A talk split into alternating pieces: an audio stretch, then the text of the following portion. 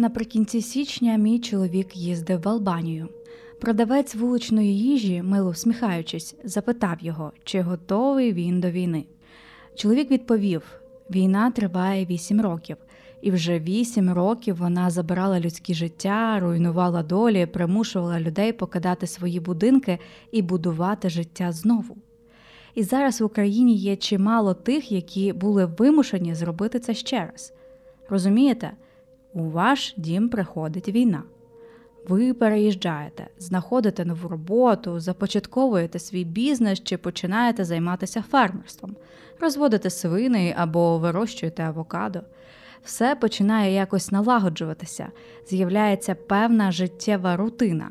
Однак ворог приходить вдруге, і все повторюється. У кожного і кожної своя історія порятунку і облаштування життя на новому місці. Проте їх об'єднує прагнення миру та віра в те, що ворог піде з нашої землі і всі вони зможуть повернутися додому. Мене звати Ольга Білоусенко, і це третій епізод подкасту Воєнна нерівність. Тут ми розбираємось в тому, як війна вплинула на нас, в яких умовах опинилися люди.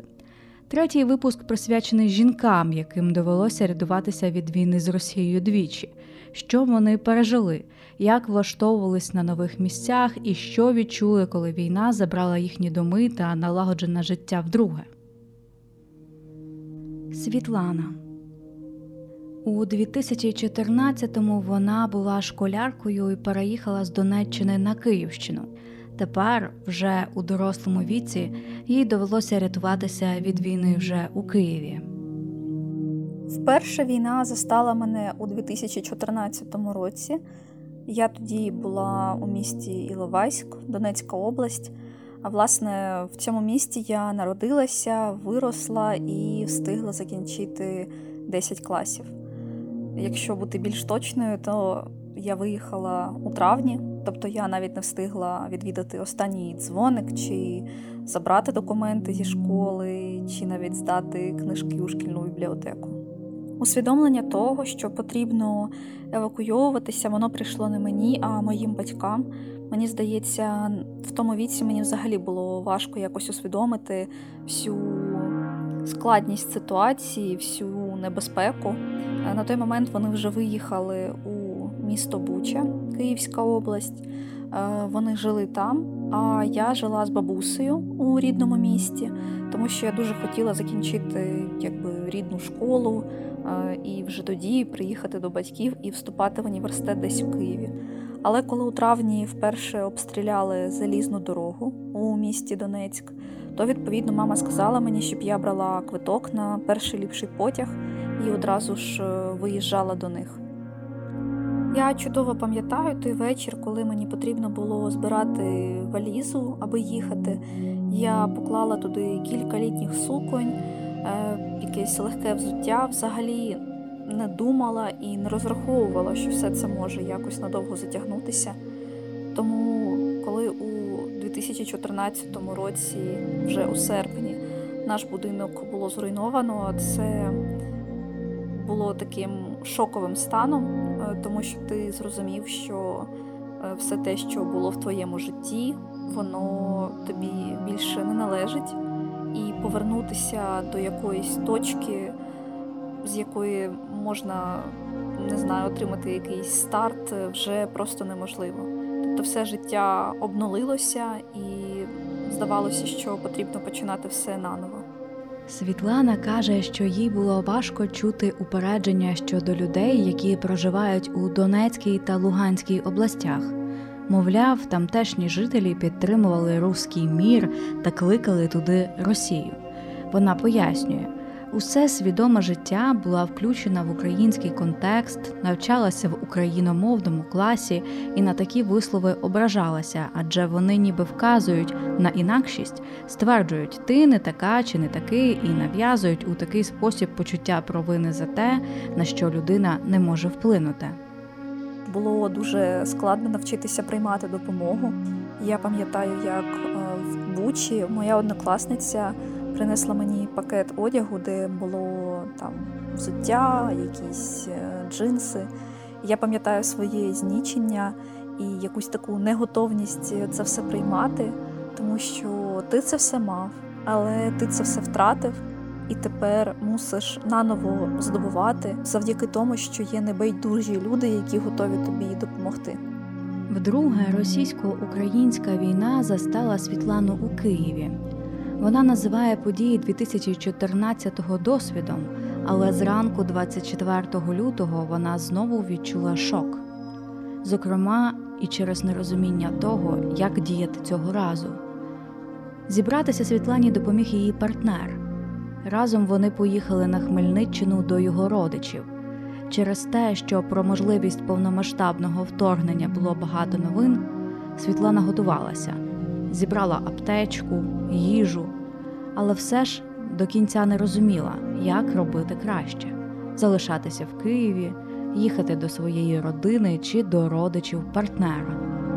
Взагалі їхати з Києва не хотілося, тому що, попри те, що ми знімаємо тут житло, все одно тут є якісь твої речі. Тут є твоя бібліотека, яку ти складав дуже довго. Більше того, квартирі я зберігаю усі свої книжки, і навіть е, перед війною я вкладалася у друк. Я якось тішила себе надіями, що будуть знову книжкові фестивалі, що буде можливість поспілкуватися з читачами, презентувати свою творчість. І відповідно, коли ти збираєш е, всі свої речі е, у малесенький оцей рюкзачок, ти розумієш усю трагедію того, що неможливо вмістити своє життя у якийсь малесенький такий от простір. І ти відчуваєш увесь той біль, який проживали твої батьки, коли вони так само попрощалися із тим місцем, із будинком, у який вони вкладали всі свої кошти, у який в кредит купувалися якісь побутові речі, у якому ви всі разом робили ремонт. Тобто, оце відчуття гніздечка, яке тобі треба залишати вже вдруге, це якесь суцільне засмучення і відчуття люті і несправедливості за те, що це відбувається. Вдруге, як переселенка, я зареєструвалася у Хмельницькій області. Пам'ятаю, як я зайшла у кабінет і кажу, що я родом з міста Іловайськ. Вперше я стала на облік як внутрішньопереміщена особа у місті Буча. І от зараз реєструюся у вас. Один чоловік тоді сказав, що це містика якась. А ти розумієш, що це не містика, це от просто твоє життя, і тобі потрібно приймати це так, як є, в якійсь мірі змиритися, тому що інакше буде дуже важко сприймати і жити у цій дійсності. Світлана із партнером не шкодують, що виїхали із Києва. У березні збили ракету в їхньому районі, і в квартирі, де вони живуть, вибуло частину вікон. Світлана переконана, якби чула ці вибухи на власні вуха, почувалася б гірше. Зараз вона знову у Києві. Каже, що, як і всі, не застрахована від того, що обстріли можуть початися знову, але вона вірить в українські збройні сили і хоче бути вдома. Марія вона перекладачка з Луганська. У 2014-му спершу рятувала від війни маму та маленького сина, залишаючись у своєму місті. Проте через постійні обстріли переїхала й сама. Вдруге війна застала її з родиною у Харкові. Вперше е, війна застала мене вдома в Луганську. Я тоді була, якщо я не помиляюсь, на роботі. Е, В мене є син і мама. Сину тоді було 4 роки, і він був вдома з мамою моєю, з бабусею. Вони гуляли. Тоді так звані ополченці напали на наші військові частини в місті. Я добре пам'ятаю день, коли вони на погранзаставу в Луганську напали. Це було наприкінці травня, початку е, червня. І е, через день, е, якщо я не помиляюсь, російські гради поцілили у станиці Луганській цілу вулицю, викосили буква- буквально. Тоді я стала думати про те, що треба, мабуть, маму з сином вивозити. Дитині 4 роки це було, мабуть, е, саме це стало ну, відправною точкою. Я не знала, що як, як, як я буду це дитині пояснювати. І я тоді наладила е, контакт з е, моїм батьком. Ми ніколи не жили разом, тож ми не бачились до того ніколи. Я йому зателефонувала. Це було вже десь в кінці е, червня. На найближчий часом придбала білети і вивезла тоді мати і сина. І поки в мене була робота, я лишалася в місті так під бомбьошками, але е, на щастя я жила в такому районі, що там нічого цікавого для російських і оцих ополченців не було. І місто майже не переміщалося, тільки вдома. Вдома до роботи мені недалеко було, тож до роботи пішки. Але в середині липня вже тоді в нас. Е, Часто відрубали електроенергію, тож е, не було дні були, коли півдня не було е, світла. Та я працювала перекладачем, тож все ж на комп'ютерах було. І 18 липня, як зараз пам'ятаю, в нас ввечері поцілили в нашу електростанцію в Щастінську, і нема не було струму по всьому місту буквально. І через декілька годин виробилась і зв'язок також.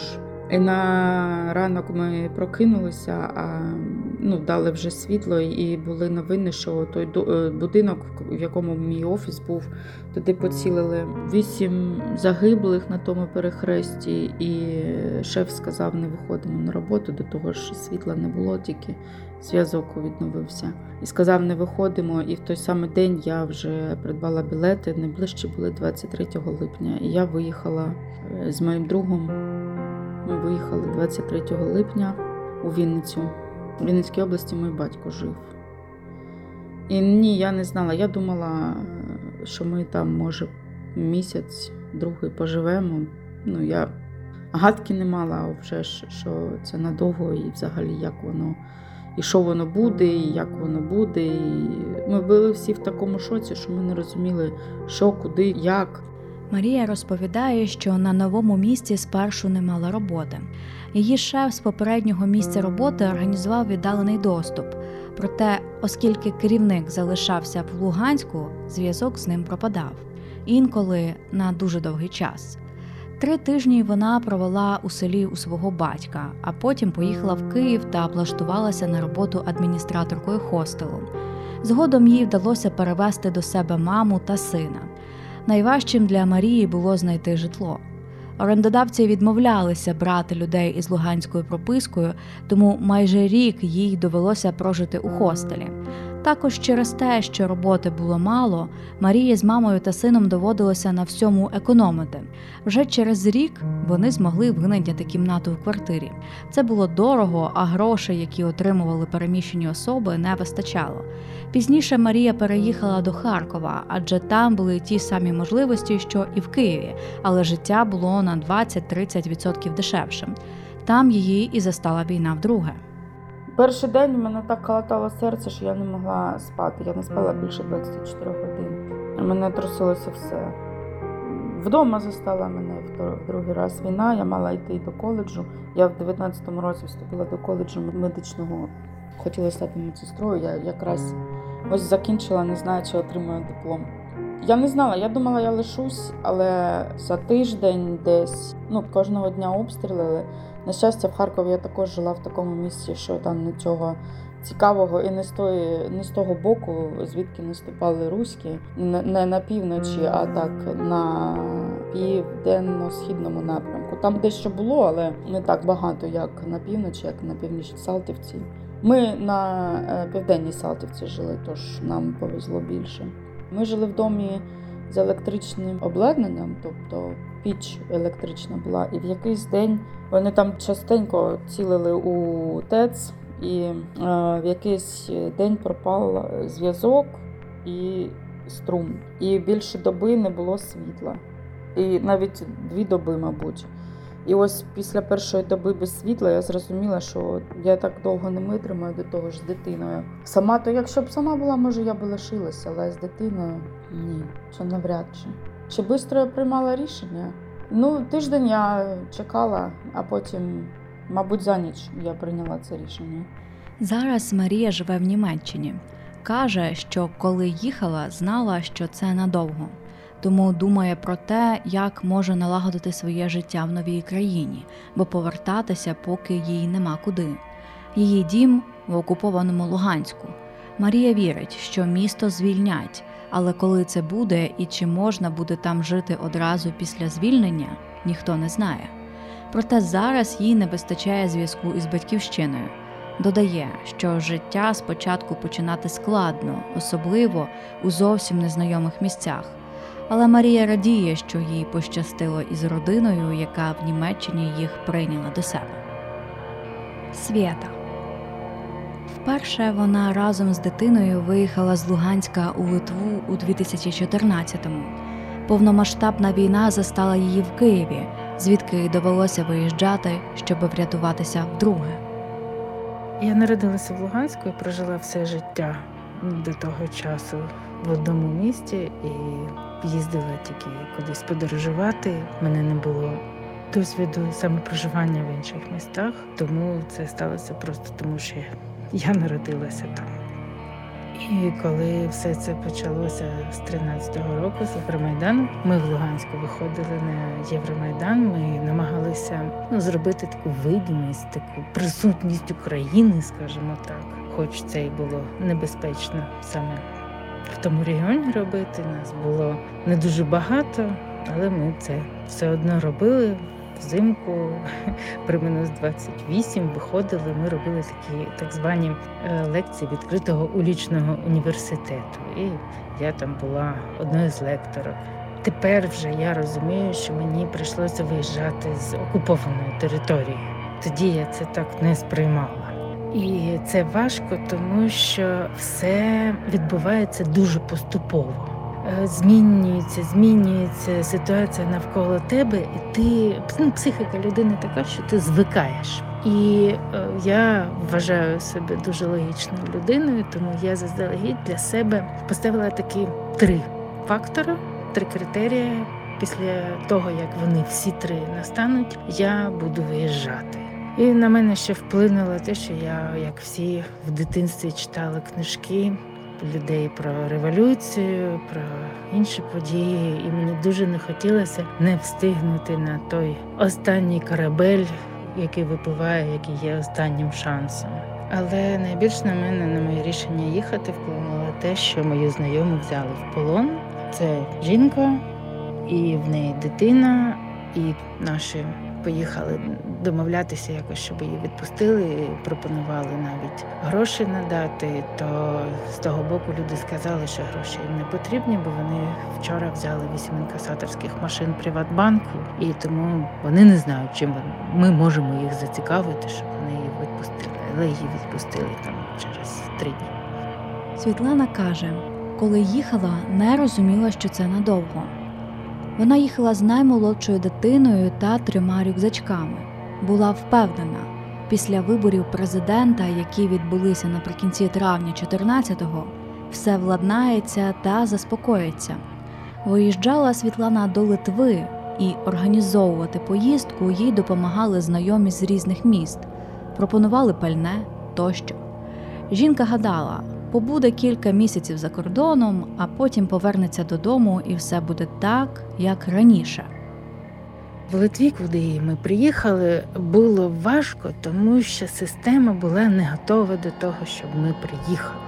І я дивлюсь зараз на тих, хто від'їхав, і маю дуже велику вдячність до наших країн сусідів і більш віддалених країн, які зробили е, всі ці кроки, щоб перебороти бюрократичну цю машину. І тепер можна зробити дуже багато, щоб легалізувати себе там. Бо я не мала ніякої можливості відкрити банківський рахунок, мати легальні документи, мати дозвіл на роботу. І тому я існувала там просто завдяки добрій волі деяких конкретних там трьох-чотирьох людей, які мені допомагали вижити. Героїня каже, що крім бюрократії, складним було й те, що вона відчувала себе дуже самотньою і нікому не могла розповісти про це, бо люди були не готові сприймати інформацію про досвід біженства.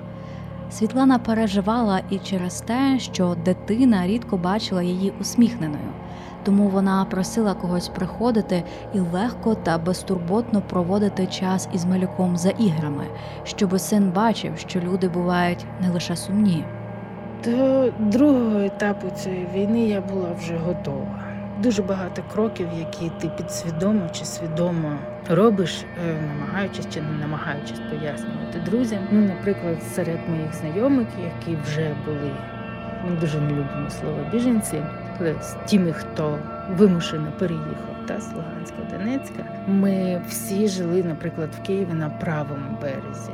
І коли мене в лоб запитала моя колега, чому саме ми так обираємо тільки правий берег, я відповіла, і це було 5 років тому. Я кажу саме тому, що я не хочу взимку з дитини форсувати річку. А місти це я дуже не довіряю, тому що можуть зруйнувати в першу чергу. Я не вірила в повномасштабне вторгнення. Я була у відрядженні в Луганській області. Я виїхала 19 лютого з Луганської області. Я бачила, як виїжджають іноземці, і я ну навіть якось зверхньо до цього ставилась, тому що мої колеги там. Знайомі, вони не робили нічого, щоб підготуватися, щоб виїхати прям так заздалегідь. І коли це все почалося 24 числа, ну я одразу зрозуміла, що це. Я набрала старшого сина, сказала, все почалося. Він у Львові каже, давай будемо готовими. Я тебе люблю. До 6 березня Світлана з родиною залишалася в Києві. Її батьки були проти переїзду. Казали, що вже нікуди не їхатимуть, і що буде, те буде. Але коли прилетіло в сусідній будинок, вона стала вмовляти батька їхати. Вона каже, що переїжджати було неймовірно важко, бо переїзд навіть в мирні часи завдає великого стресу, від якого важко відійти. В мене минулого разу, 8 років тому, є досвід, як виїхати в іншу країну, і тому в цей раз я не виїжджаю в іншу країну. У мене зовсім інше відчуття зараз. Я багато їжджу у відрядження по всій Україні. І у мене зовсім інші відчуття ніж в 14-16 роках. Тоді до себе я відчувала ненависть. Мені могли розказувати, що а в тебе документи з Луганська, ми не можемо тобі допомогти. Ну це була державна установа. Їжджай до себе і там все перероблю. Або, наприклад, коли я їхала на луганських номерах, мені на перехресті могли ну починати ображати просто тому, що я їду на луганських номерах. Тепер в мене такого відчуття немає. Я їздила на луганських номерах в Луцьк, Івано-Франківськ, Чернівці, там ну Житомирська, Вінницька, там всі інші області. Я навіть не буду про це казати. Я відчуваю себе в Україні вдома. Це мій дім. І люди, яких я зустрічаю, це однозначно транслюють. Я не стикаюсь тепер з якого виду дискримінації по місцю мого народження. Світлана називає свій цьогорічний переїзд лайт-версією через те, що їй вдалося зберегти роботу. Відповідно, коли є фінансова стабільність, є крила і можливість орендувати житло, придбати їжу і інші речі. Жінка також вдячна людям, в яких винаймає житло за мінімальну платню. Вона каже, що їй може не вистачити життя, щоб висловити їм свою подяку. Проте зараз Світлана потребує соціалізації для дітей. Їй подобається, що вона знаходить різні атракції для них, які вони можуть відвідувати, але в сина досі немає друзів. Є чимало питань із школою та навчанням. Хоча вона вірить, що все може вирішитися, бо суспільство готове приймати їх. Анна Вперше вона відбудувала своє життя на Харківщині, проте через повномасштабне вторгнення була вимушена змінити все знову. Родилась я в Донецкой области, город Горловка. Проживала там со своей семьей в 2014 году, в мае месяце, когда началась оккупация Крыма и Донбасса. Наш город был захвачен российскими военными. И одно из таких решительных действий со стороны России это был нанесен авиаудар на часть УВД. Мы жили рядом, и именно после этого удара, который был ночью, Мы проснулись, э, сразу собрали вещи, не раздумывая, выехали с детьми, э, но выезжали с, с мыслями о том, что мы просто временно выйдем, э, переждем, пока украинские военные освободят территорию, и мы вернемся.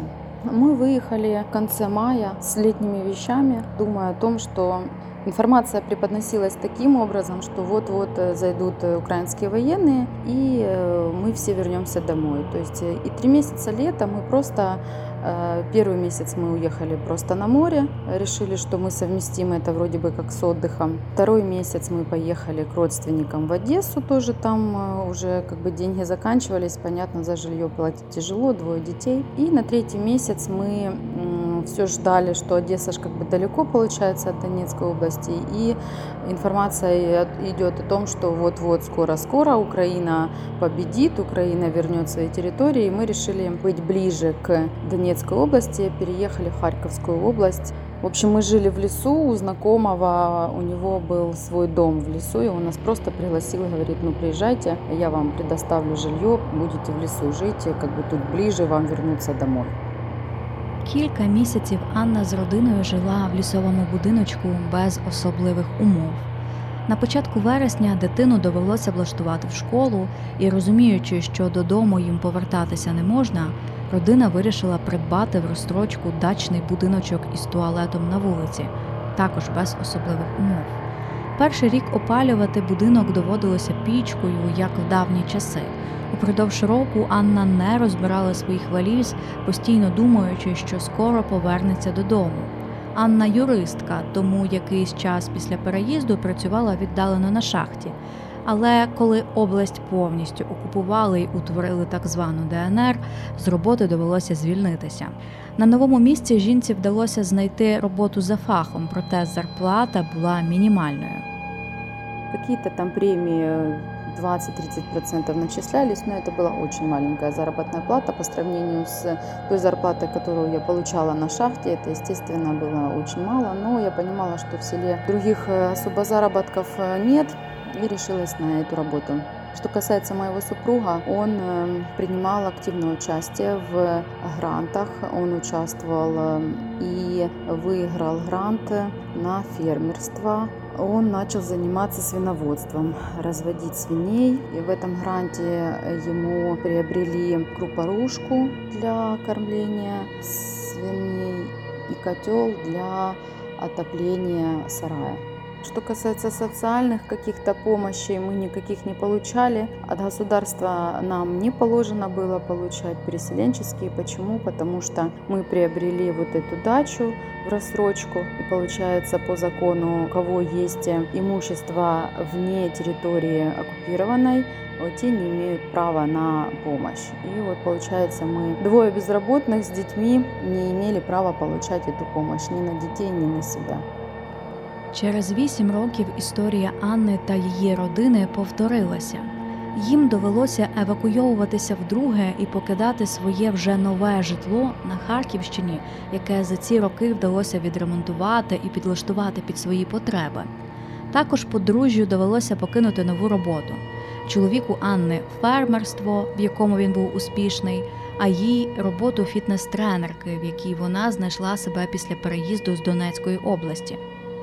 Мы приняли решение вывести в первую очередь э, детей и маму с Боровой после того, как э, был сдан мэром города Купянск Харьковской области. Почему? Потому что Купянск находится в 40 километров от Боровой и уже велись активные действия в городе Изюм. И мы понимали, что мы находимся между этими двумя городами и или зайдут они с Купянска, или с Изюма, э, с двух сторон получается, что Боровая как вот в кольце находится. И первым делом мы, конечно, вывезла, я вывезла детей и маму. Тогда еще Славянск был не так опасен через Славянск на Константиновку, посадила их на поезд, они уехали, ну, за границу уехали. Муж э, не смог пережить того, что он второй раз теряет бизнес, теряет деньги, теряет э, все свои доходы, вложения. У него очень хорошо получилось развить себя в виде свиноводства. Он не смог бросить это, не смог э, даже просто не смог животных этих оставить, потому что, ну, это животные, это не собака, которую, как многие, выпускают в лес, да, там, и она побежала, или там соседям отдали. Это свиньи, это живое. Их там, ну, вот, на момент, когда мы с детьми эвакуировались, у мужа где-то было около 200 голов свиней. То есть это, мало того, что это деньги вложенные, да, это еще и проблема в том, что это животные, и, и за ними надо ухаживать. Вот. И муж принял решение, что он останется там, плюс у него его знакомые, кто тоже вот занимались э, такого рода направления деятельности, они, конечно, не выдержали, они уехали, оставили ему ключи, Получается, он отвечал не только уже за свое, но и за соседское. И, в общем, он принял решение, что он остается. Я с детьми выехала, детей с мамой отправила за границу. А сама осталась в Харькове у друзей, потому что захотела быть нужной, захотела помогать людям. Вступила в батальон, 226 батальон, и на данный момент принимаю активное участие в освобождении города. Э, то есть я являюсь э, волонтером Всеукраинской организации волонтеров. И непосредственно здесь проживаю и э, как могу, тем и помогаю. Что касается проблем да, и последствий, очень жалко мне, конечно, обидно, что я вот э, вложила свои собственные средства, заработанные, отложенные, и вообще открыла зал, сделала там ремонт. И на данный момент э, у меня стопроцентная информация, что зал мой разбомблен, разгромлен, все поломано, зеркала разбиты, какой-то песок там в зале насыпан, в общем, турник сорван. Ну, в общем, все в стиле, как э, они делают, все уничтожают. Так что вот, вот это, конечно, мне очень жалко. На тот момент э, в Боровой мне никто не оказывал помощь, хотя я там подходила и к селищному голові. Ну, в общем, как бы коштів на це не закладено, и никто мне не мог помочь э, в открытии своего дела. Пришлось мне это все делать самой, ну и получается, что теперь все, что я открывала и делала, все теперь уничтожено. Анна каже, у 2014-му, коли рятувалася від війни вперше, вона чи не щодня думала про те, що все це тимчасово, що вона повернеться додому. Додає, тоді хотілося вірити, що українські військові швидко впораються з ворогом і там знову буде українська влада, попри те, що багато знайомих жінки поверталися туди і приймали ситуацію, як є, приймали тутешню тимчасову владу. Йдеться про тих, які казали, яка ж різниця, який прапор висить, мовляв, там теж люди, там життя, все добре. Після повномасштабного вторгнення, коли від війни рятуватися довелося вдруге, думки про тимчасовість ситуації вже не приходили ані в голову.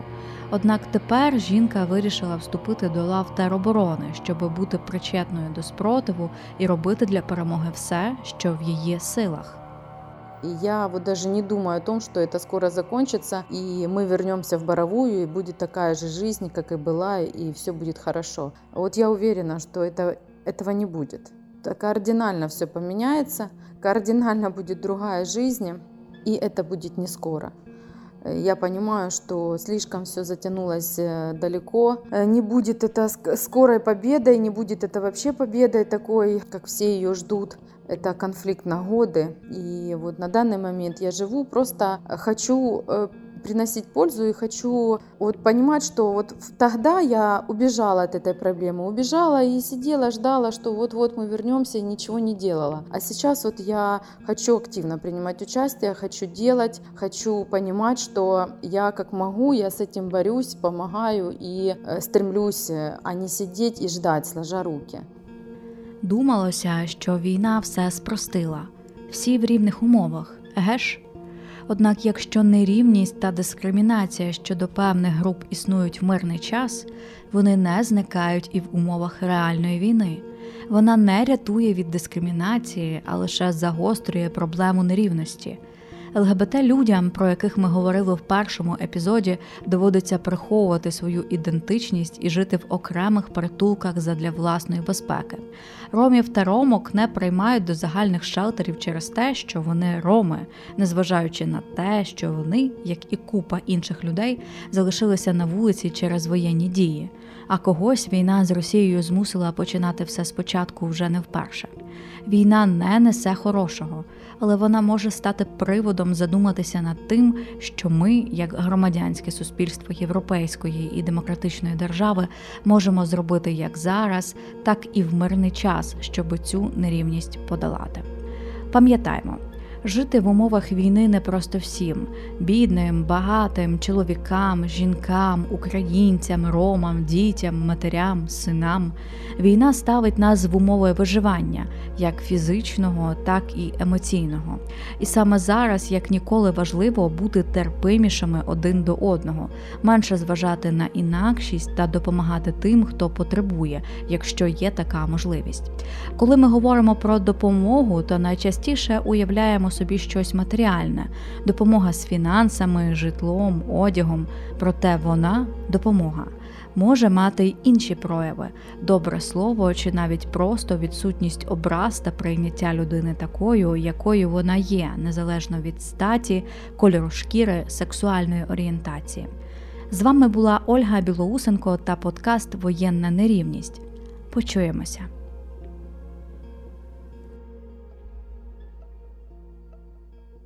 Матеріал створено за підтримки проєкту сприяння соціальній згуртованості в Україні пункт 7, який реалізується Американською асоціацією юристів ініціатива з верховенства права Абаролі.